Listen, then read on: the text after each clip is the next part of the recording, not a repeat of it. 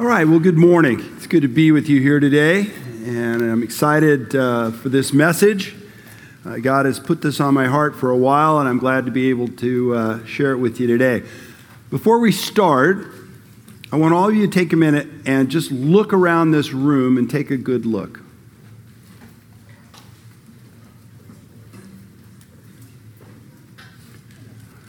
Now, I want to ask you what you see when you look around at all the people here. Um, I see brothers and sisters who I care about and do life with, but I also see more than that. When I look around this room, I see a lot of young people with great potential. I see a number of young men who could be elders one day and serve in the leadership of this church. I see a number of young women with the potential to lead women's groups and serve as deaconesses and serve on the women's council.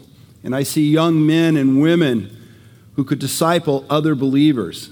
I see a ton of great potential as I look around this room today. The big question is how do we move that potential into actual effective spiritual leadership for our church? And that's what I want to talk about. Steven Pressfield is an author and has written a number of books about warfare and leadership. He wrote Gates of Fire about the 300 Spartans at Thermopylae. He wrote The Lion's Gate about Israel retaking the Temple Mount from Jordan during the Six Day War. And he also wrote a book called The Tides of War about the Peloponnesian War between Athens and Sparta that lasted 27 years. And the main character in Tides of War is an Athenian general named Alcibiades, famous for his courage and his skill at leading men into battle. And one night, around a campfire, Alcibiades and his officers were talking, and one of them asked him, How do you lead free men into battle, men who are not slaves and not mercenaries? And Alcibiades answered, By being better than they are, by being better and commanding their emulation. He went on to say that a commander's role was to model excellence before his men.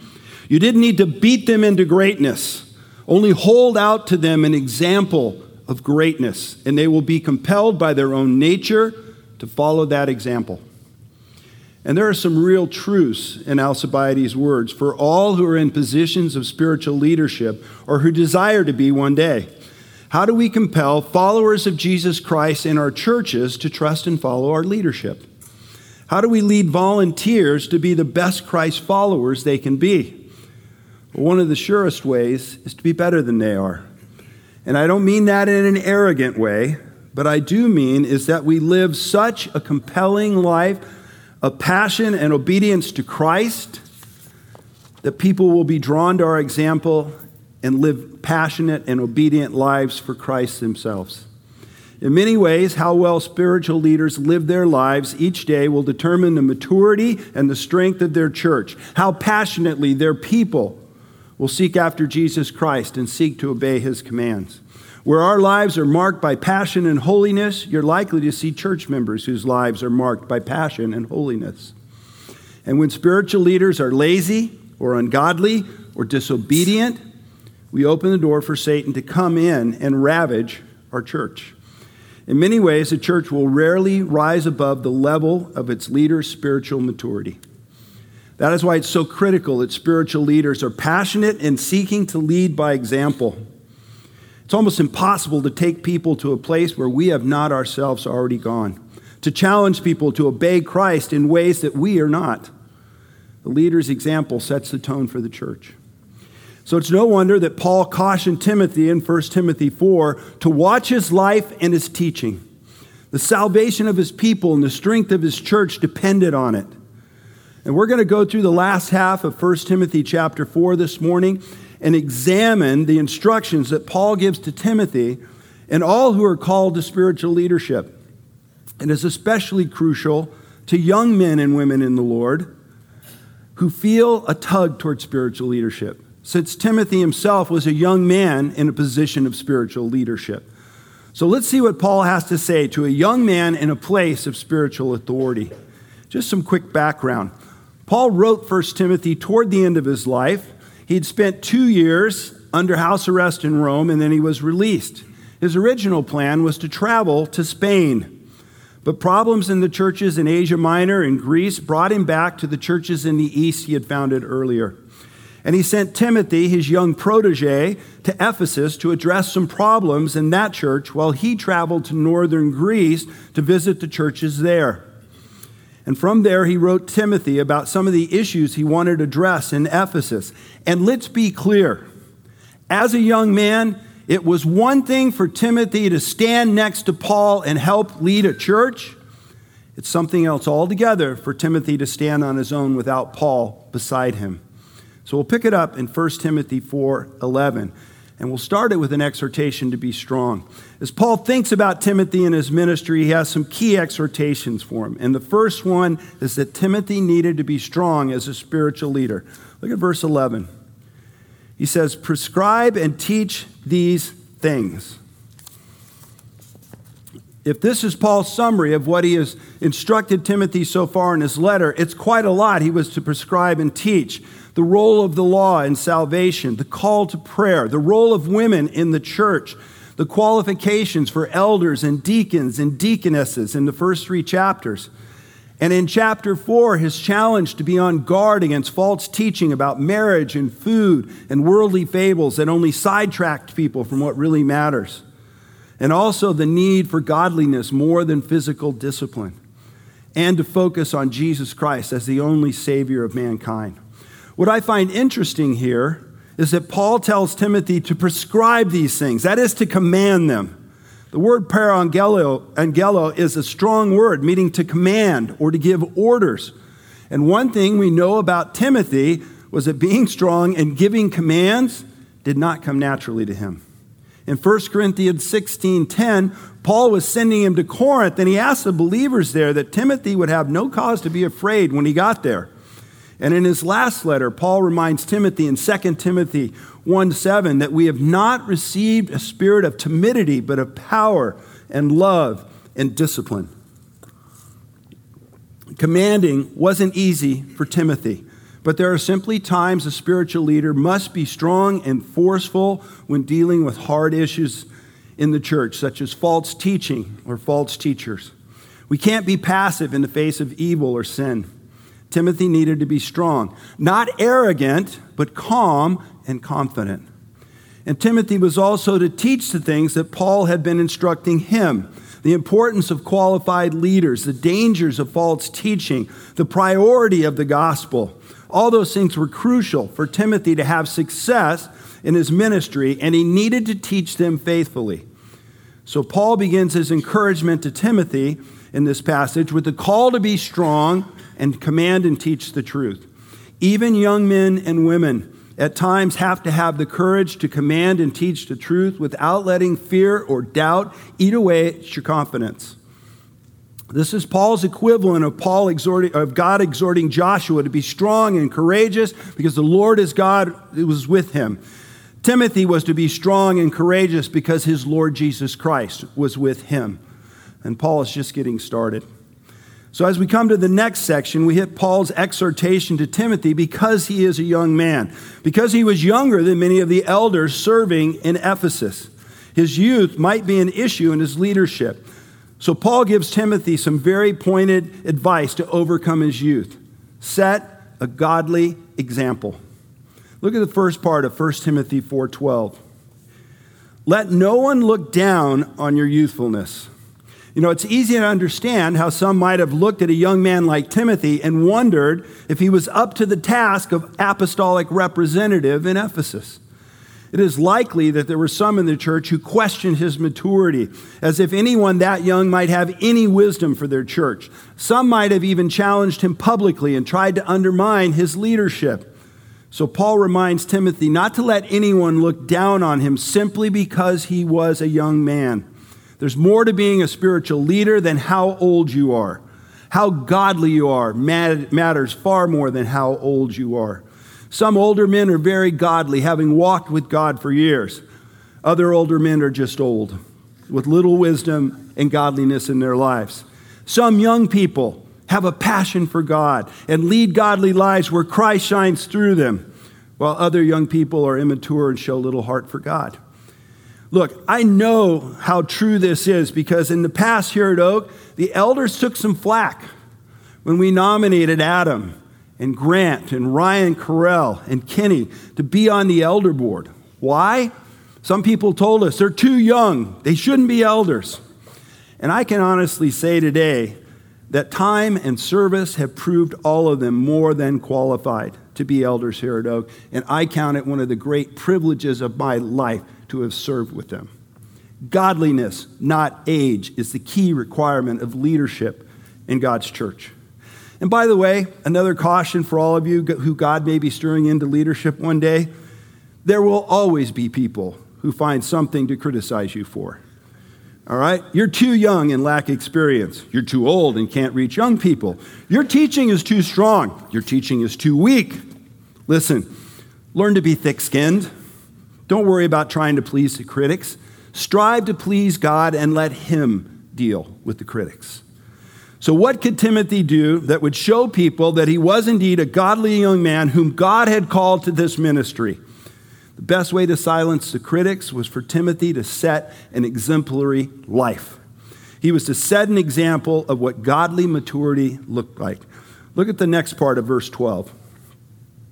But rather, in speech, conduct, love, faith, and purity, show yourself an example of those who believe. The way for Timothy to overcome those who complained about his age was to live an exemplary life that fulfilled the first qualification of an elder to be above reproach. To live in such a way that there was nothing glaring in his life that people could point to. And Paul lists five areas where Timothy was to set an example of what a godly believer must be. First, in his speech. A godly leader has to set an example in their speech. Your words can make or break you in ministry, and all leaders must learn to control their tongues and use their words for good and not for evil. James cautions that someone who can't bridle their tongue isn't mature and will probably have other areas of weakness as well. The New Testament gives us some clear words about how to use our tongue. Look at Ephesians 4:29.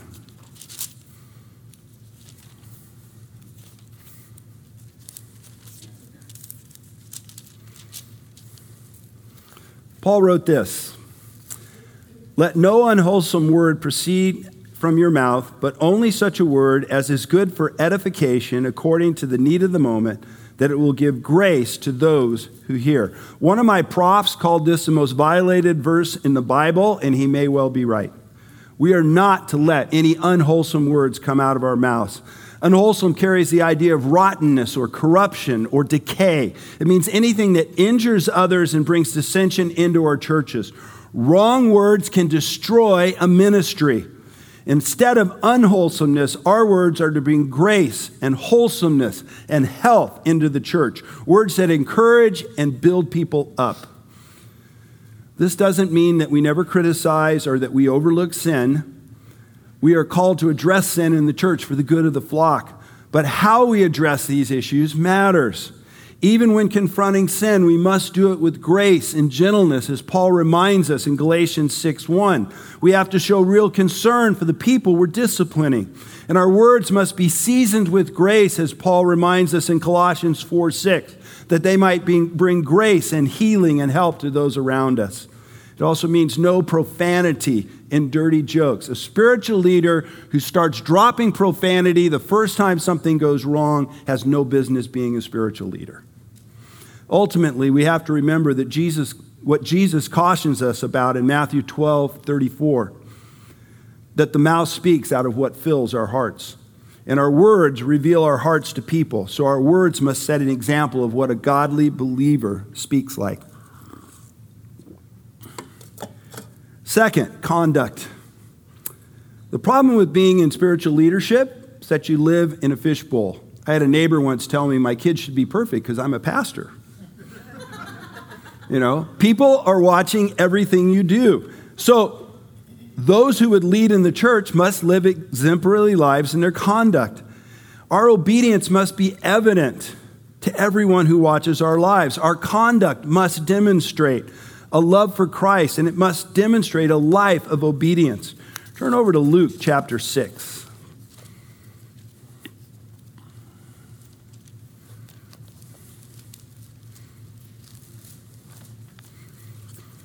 Look at verses 46 to 49.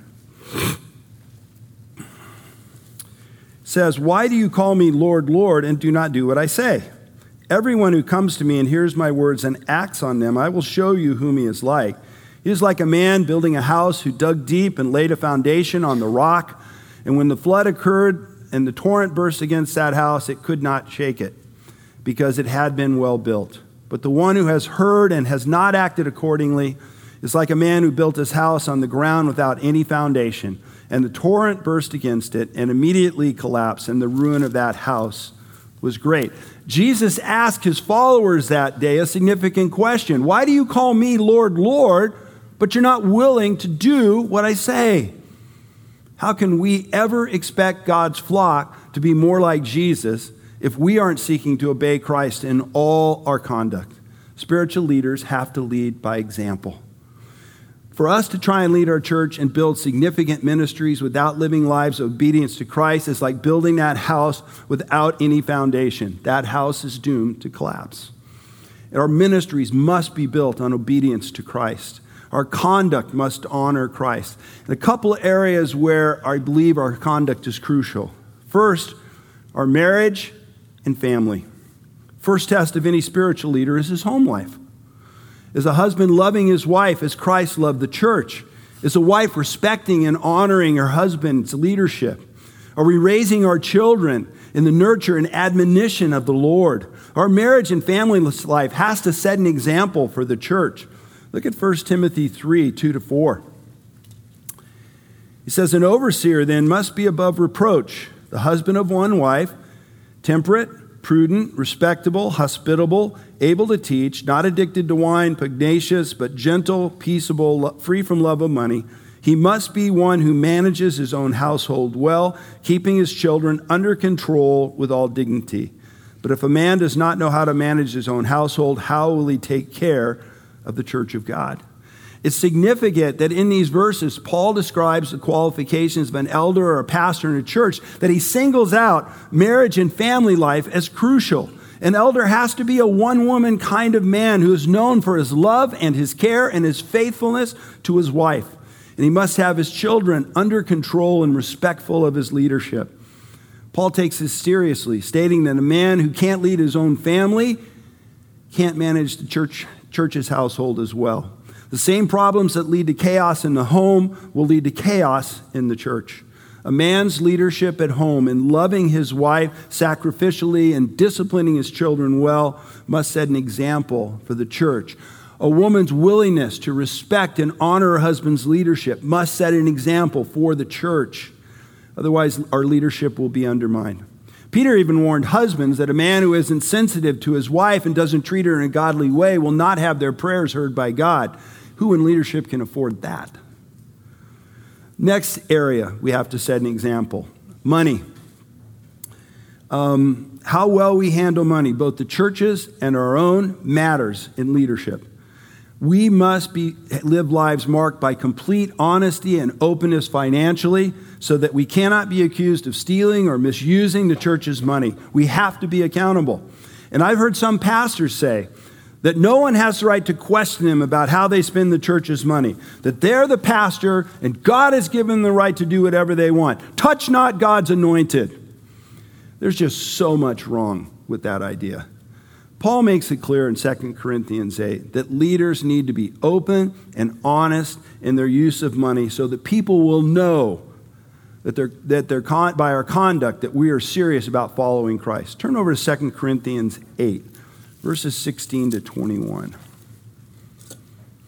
Paul says this But thanks be to God who puts the same earnestness on your behalf in the heart of Titus. We have sent him along with the brother whose fame in these things the gospel has spread to all churches. Not only this, but he has been appointed by the churches to travel with us in this gracious work, which being administered by us for the glory of the Lord himself and to show our readiness taking precautions so that no one will discredit us in our administration of this generous gift. For we have regard for what is honorable not only in the sight of the Lord, but also in the sight of men. Paul had been collecting this special offering uh, from the churches he founded in Greece and Turkey to help the struggling believers in Jerusalem. But he also took along believers from those donating churches with him so that they could help him deliver the offering. But notice what Paul says about those appointed to accompany him. First, he says that it's a precaution that no one can discredit Paul by accusing him of taking the money for himself or misusing what was collected. By sharing responsibility, Paul couldn't be falsely accused by someone with a grudge against him. But second, don't miss what Paul says in verse 21 that he had regard or respect for what was honorable, not only in the sight of God, but also in the sight of men. He was willing to be accountable to other people and allow them to be involved with the distribution of the money. Paul never said, Hey, I'm an apostle, don't ever question me. To be an example with our money, leaders need to give faithfully to the Lord's church. If you're not giving something, you're not ready for leadership. Um, it's an issue of faith and obedience. To be an example with our money, we also need to avoid going so far into debt that we're on the edge of being broke and ruined every day. I worked at a church years ago where our youth pastor developed a horrible reputation for handling money. It got so bad, creditors were calling the church wondering who was going to pay his bills. That's a terrible predicament to put the church in. Needless to say, that guy had to move on to another church not long after that because he had so poor a reputation for how he handled money. How we use our money speaks volumes about our priorities and our values. And Paul warns Timothy later in chapter 6 that the love of money is the root of all sorts of evil. Those who wish to lead God's church have to set an example in how they conduct themselves with their finances. Third area we have to set, watch our conduct is our diligence. Um, we have to be willing to work hard if we're going to serve in leadership for the Lord. Ministry is hard work.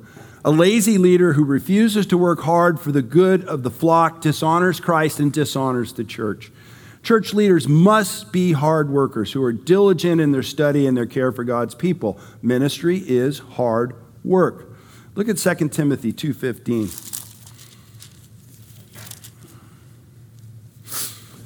Paul wrote this, be diligent to present yourself approved to God as a workman who does not need to be ashamed, accurately handling the word of truth.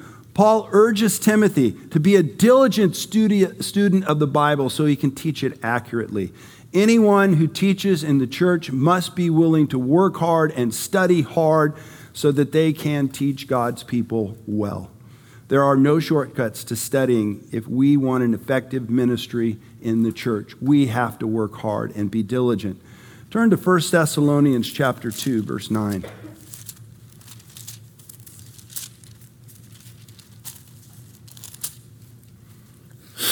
It's one of my favorite chapters by the way. Paul says this, "For you recall, brethren, our labor and hardship, working night and day, so as not to be a burden to any of you, we proclaim to you the gospel of God. It's significant that in the face of critics who were attacking Paul's ministry in Thessalonica, Paul could call on the memory of those he had served as to the kind of life he lived. And his time there was marked by hard work day and night to both meet his own financial needs and to preach the gospel. Paul reminds them that he worked to the point of exhaustion in serving the believers there. The call to ministry is a call to sacrificial service and work. It is not for the faint of heart, and it is especially not for the lazy. Lazy leaders will produce lazy sheep, and laziness dishonors the Lord who gave everything to save us. We owe him our diligence in service in the church. And hard work starts with the job you are in right now. Nothing dishonors the gospel more than Christians who are lazy and who don't work hard and who don't do a good job at whatever job they are doing. And I have to say, this generation has a reputation of having a very poor work ethic. And it's up to you to change it. So, whether we're at home or at work or at church, a leader's conduct needs to be above reproach. And especially needs to be above reproach in his family life and his finances and our diligence. The next area Paul mentions is love. He tells Timothy he's to set an example in his love for his people. And this is not just some warm, emotional feeling but a willingness to sacrifice regularly for the good of those you are called to lead. Without a deep sacrificial love for people, our ministry will never achieve what God wants it to. Turn to second or 1 Thessalonians 2 again. Look at verses 7 and 8 and then verse 11. Paul wrote this But we proved to be gentle among you, as a nursing mother tenderly cares for her own children. And having so fond an affection for you, we were well pleased to impart to you not only the gospel of God, but also our own lives, because you had become very dear to us. And now, 11. Just as you know how we were exhorting and encouraging and imploring each one of you as a father would his own children. As Paul looked back on his ministry in Thessalonica, it was marked by a deep, affectionate love for the people he'd led to Christ there. Notice he describes himself as a mother gently caring for her newborn baby, and that he exhorted them and encouraged them like a father does his own children. Why?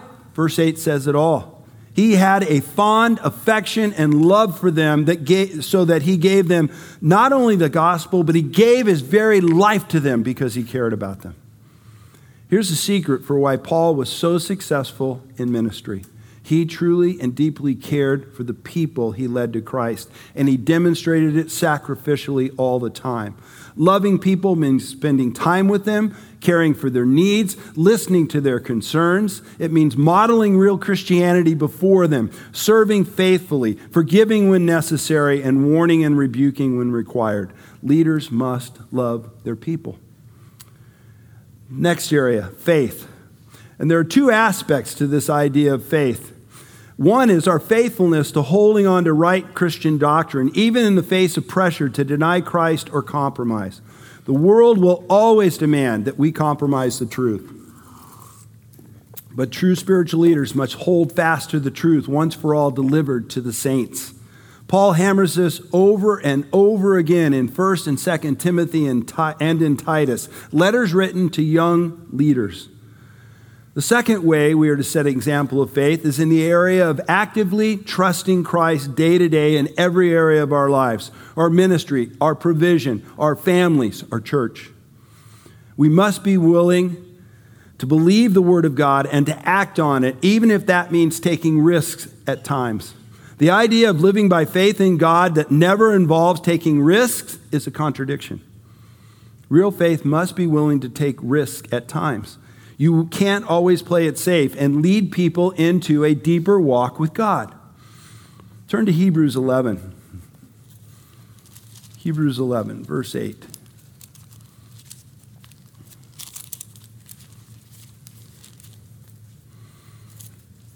We read this By faith, Abraham, when he was called, obeyed by going out to a place which he was to receive as an inheritance, and he went out not knowing where he was going.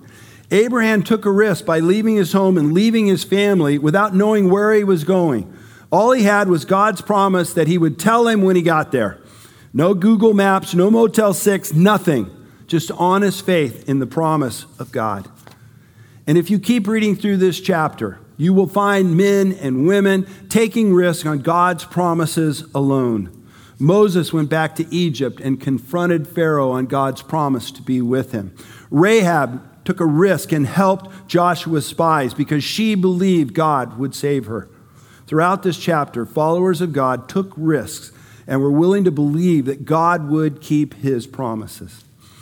Listen, years ago, uh, our church was looking to move from the school we were in into a storefront, and we spent some time negotiating with the landlords. And at a certain point, I got scared. And I said no. And I went back to my church. I told them, you know what? We're not going to do this. We're not going to move. But as I continued to pray over the circumstances that following week, God convicted me that I was asking the landlords to live by more faith than I was willing to live by.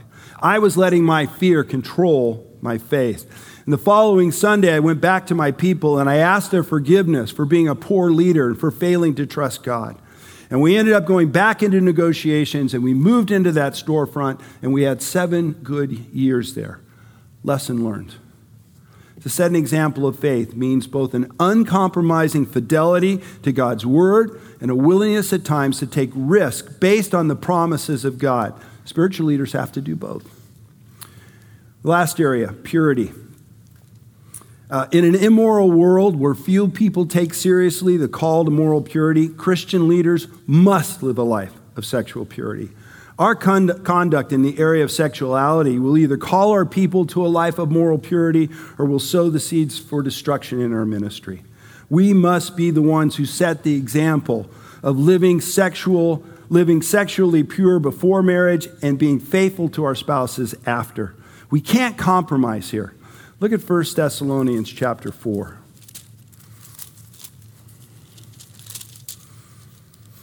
Starting in verse 3. This is the will of God, your sanctification. That is, that you abstain from sexual immorality, that each of you know how to possess his own vessel in sanctification and honor, not in lustful passions like the Gentiles who do not know God, and that no man transgress and defraud his brother in this matter, because the Lord is the avenger of these things, just as we also told you before and solemnly warned you. For God has not called us for the purpose of impurity, but in sanctification. So he who rejects this is not rejecting man, but God who gives his Holy Spirit to you. Followers of Christ must live a life of sanctification or holiness, which means avoiding the taint of any kind of sexual sin. To sin sexually is to steal from somebody else that which does not belong to you. It is a failure to control our bodies as God calls us to do, and it means letting our lust run wild. And worst of all, to reject Paul's command here is to reject the God who gives us the Holy Spirit. If you're a young person here today, you face temptations that never existed when I was a young man. Pornography at your fingertips, a sex obsessed culture where anything goes, and a world that thinks you're nuts for waiting until you're married. You're young and you have a boyfriend or girlfriend, don't fall for the lie that says, well, we're going to get married anyway, so what does it matter? It always matters when it comes to obeying the Lord. We can't just ask for forgiveness and we're okay. You can't deliberately commit sexual sin and expect there will be no consequences. There are always consequences guilt, shame, pregnancy, fear of people finding out, feeling dirty or used not to mention the impact it may have on your ability to trust and respect each other going forward. Someone who can't control their sexual urges has no business in spiritual leadership, period.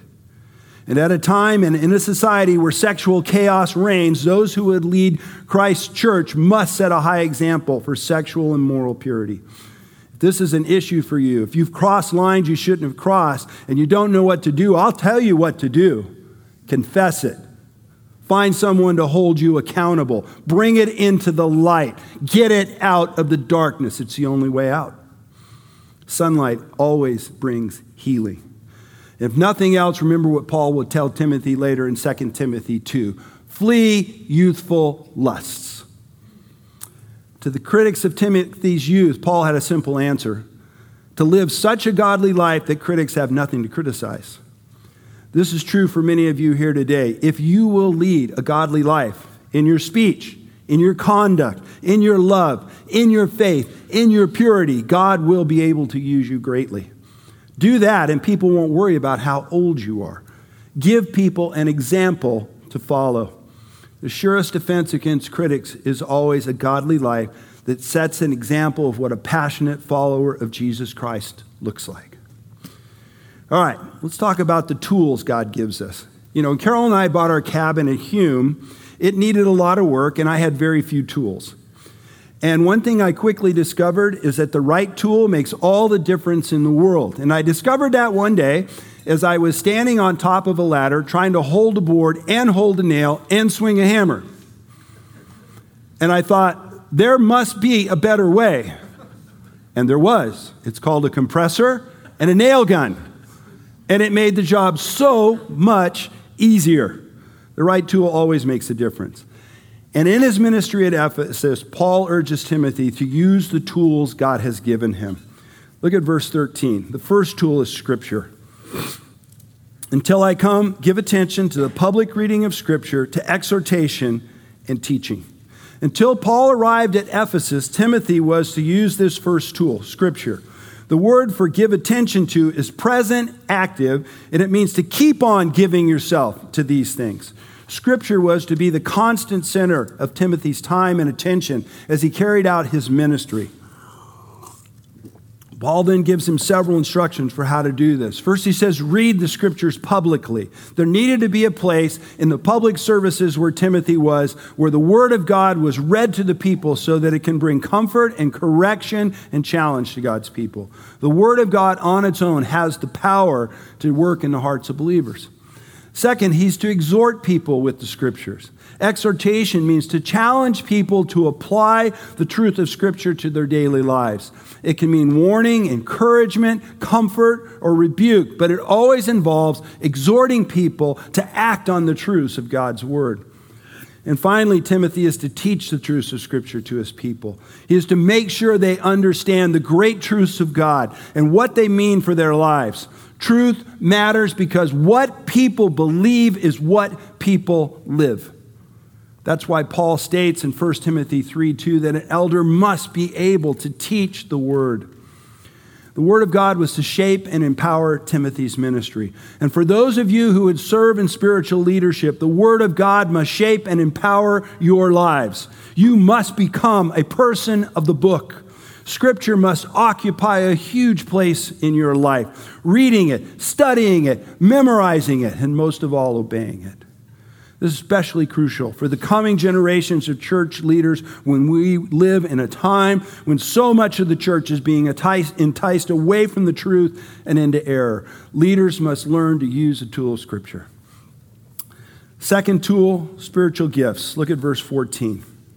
Do not neglect the spiritual gift within you, which was bestowed on you through the prophetic utterance with the laying on of hands by the presbytery. The second tool Timothy was to use was the spiritual gift he had received earlier in his life. There was a point in the past where the elders of his church and where Paul had laid hands on him and prayed for him and dedicated him to service to the Lord. And with that prayer came the giving of a spiritual gift to Timothy for his service. And Paul will remind him again of this in 2 Timothy 1 6, that Paul himself had laid hands on him at that time. And we aren't told what this gift was, but clearly it was a gift that was vital to Timothy's service to the Lord, perhaps teaching or evangelism or leadership. Whatever it was, Timothy was not to neglect it, but instead to actively use it. This is a reminder that with God's calling to service will, become, will come God's gifting for service whether through the laying on the hands of others or simply from the Lord. Look, when I was in college, we were going on a, down to Mexico on a bus for a week's outreach down near the town of San Quintin, about four hours south of Ensenada. And on the way down, I shared with Carol's before we'd ever gone out or anything, and another girl on staff, that I was really frustrated. Because I felt like God was calling me into ministry, but I couldn't teach, and I wasn't sure what I should do. And they both gave me some pious answer about, oh, don't worry, God will take care of it. And I remember thinking to me, oh, thank you so much. You're so helpful. All right, so the next day we get down there and we organize ourselves into outreach to go to four different villages that night. And the leader tells us someone in each team is going to have to give the sermon. Now, my team had a guy in his 40s who'd been a Christian for two months, a 17 year old high school translator, and four girls. So I went back to the leader and I said, um, we don't have anybody who can give the sermon. You can see where this is going, right? And he told me I was going to do the sermon that night in my village, and then I was going to lead devotions for the whole team the next day. I got as far as but, and he was gone. I had four hours to prepare a sermon, and I cried out desperately to the Lord. And the Holy Spirit came, and he filled me that day, and he gave me the gift of teaching. And two months later, that youth guy was gone, and I was leading the high school group, and I was teaching 125 high school kids on a regular basis. God came through. If God is calling you to spiritual service, trust that with his calling will come his gifting, and then use those gifts to serve his church. And when you hit challenges and problems in your ministry, go back. Remember that day God called you. Remember that day God gifted you, and let that be an encouragement to you. Finally, we come to the last point to stay focused. And if I could sum up these last two verses, that's it. Stay focused. This is Paul's charge to Timothy and his charge to all who would lead his church. Timothy was to stay focused and make sure his time and his energy and his passion were on the right things. Look at verse 15. Take pains with these things, be absorbed in them, so that your progress will be evident to all. Timothy was to take pains in these things, that is, literally to practice and cultivate them in his service. But additionally, that word carries the idea of thinking about and meditating on them. You cannot be half hearted in Christian service. We need to be all in. We need to be strong. We need to set an example. We need to use the word in his gifts. These things have to become the passion and focus of our lives. That's Paul's charge to Timothy. And that phrase, be absorbed in them, literally means to be in them. These were the things to occupy Timothy's time and attention if he wanted to be faithful in the service to God. And if Timothy put God, Paul's exhortation into practice, his spiritual growth would become evident to the people in his church and it would increase his effectiveness to ministry. If you will become absorbed and passionate about these things, God will use you in leadership in his church, and people will see your growth and your progress too. And look at verse 16. Pay close attention to yourself and your teaching. Persevere in these things, for as you do, this will ensure salvation both to yourself and for those who hear you. Everyone who is serious about serving God has to take Paul's exhortation to pay close attention to your life and your doctrine to heart we have to give great attention to how we live and what we teach. We have to keep close tabs on both our outer life and our inner life. We have to strive to be that example that Paul exhorts Timothy to be. But along with that, we have to be faithful to make sure we are teaching true doctrine. This again is a reminder that we have to be faithful students of the word so we can teach it accurately. Our attention to our teaching can't be casual. Listen, a godly life backed up by faithful doctrine is an unstoppable force. Paul exhorts Timothy to persevere in these things, that is, to stay in them, remain in them, persist in them. His life, how he lived, and his teaching, his ability and dedication to communicate God's truth to others were the things that were to absorb Timothy's time and attention. Some leaders have great doctrine but eventually it comes out that their personal lives are a mess and it undermines their ministry. Some leaders are nice people, but their doctrine is a mess and they mislead people into error and hell. Strong doctrine backed by a godly life is what God demands all who would be leaders in his church. And Paul finishes with why this matters. It is only as leaders are careful about how they live in their daily walk with Christ and diligent to study and teach God's word accurately and faithfully that we can ensure not only our own salvation, but the salvation of those who hear us teach.